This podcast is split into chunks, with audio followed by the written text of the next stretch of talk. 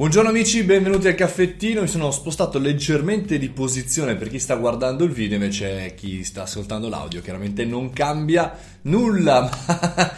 Settimana di fine settembre, come dicevamo ieri, tantissime novità, tra cui l'uscita di Mashable Italia. Per i più vecchietti, Mashable rappresenta forse uno diciamo, dei primi, eh, delle prime testate di seconda generazione, quindi non quelle sul web anni 90, ma insomma quelle del web anni 2010. Molto interessante questo esperimento perché, malgrado l'Italia sia uno dei paesi d'Europa più interessanti a livello numerico, lo è meno per la qualità probabilmente degli utenti, tant'è che Mashable ha deciso di far uscire solo ora la versione italiana. Ma facevo questa riflessione, al di là, un grosso bocca al lupo agli amici di Mashable Italia, su quanto in realtà sia non più, secondo me, necessario mh, pubblicare in italiano. Cioè, mi spiego, è chiaro che siamo un popolo che legge poco in inglese, legge poco a prescindere, conosce purtroppo molto male la lingua inglese ma eh, se continuiamo così, mio modesto parere, ad ascoltare eh, e a guardare magari video anche in lingua con mille traduttori eh, e mille doppiatori, forse non aiutiamo questa faccenda. Infatti eh, è evidente quando guardiamo Netflix, ormai diciamo i documentari in lingua sono, sono parecchi, sono tanti, e, ehm, e invece quando guardiamo appunto i film in italiano continua a rimanere sempre meno su queste piattaforme di stream. Perché? Perché chiaramente la produzione di una traduzione diventa molto più costosa.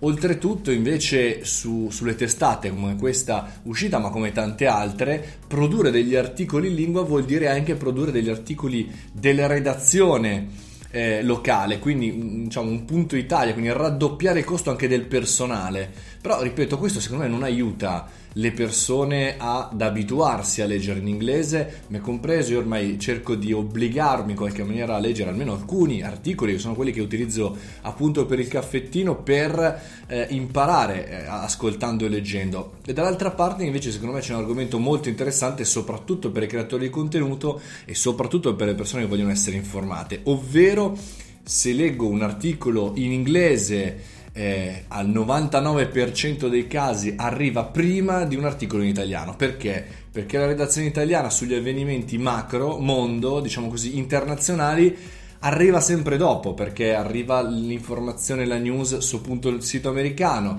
e allora il redattore italiano se lo legge, lo verifica, eh, cerca di darci una sua sfumatura in più, lo traduce, lo pubblica e chiaramente passano ore, talvolta anche giorni. Infatti preferisco di solito utilizzare le fonti inglesi perché, eh, o meglio, inglesi, americani, insomma internazionali perché arrivano prima, quindi il mio contenuto nel vostro e nel mio podcast arriva prima, nel momento in cui accade. E invece se dovessi aspettare magari insomma ci, ci, vorrebbero altri 3 o 4 giorni in più lancio questa sfida visto che uno dei miei compiti di questo 2019 era cominciare a migliorare il mio inglese fatemi sapere cosa ne pensate come vi informate e perché Dopodiché torniamo qui e insomma ne discutiamo.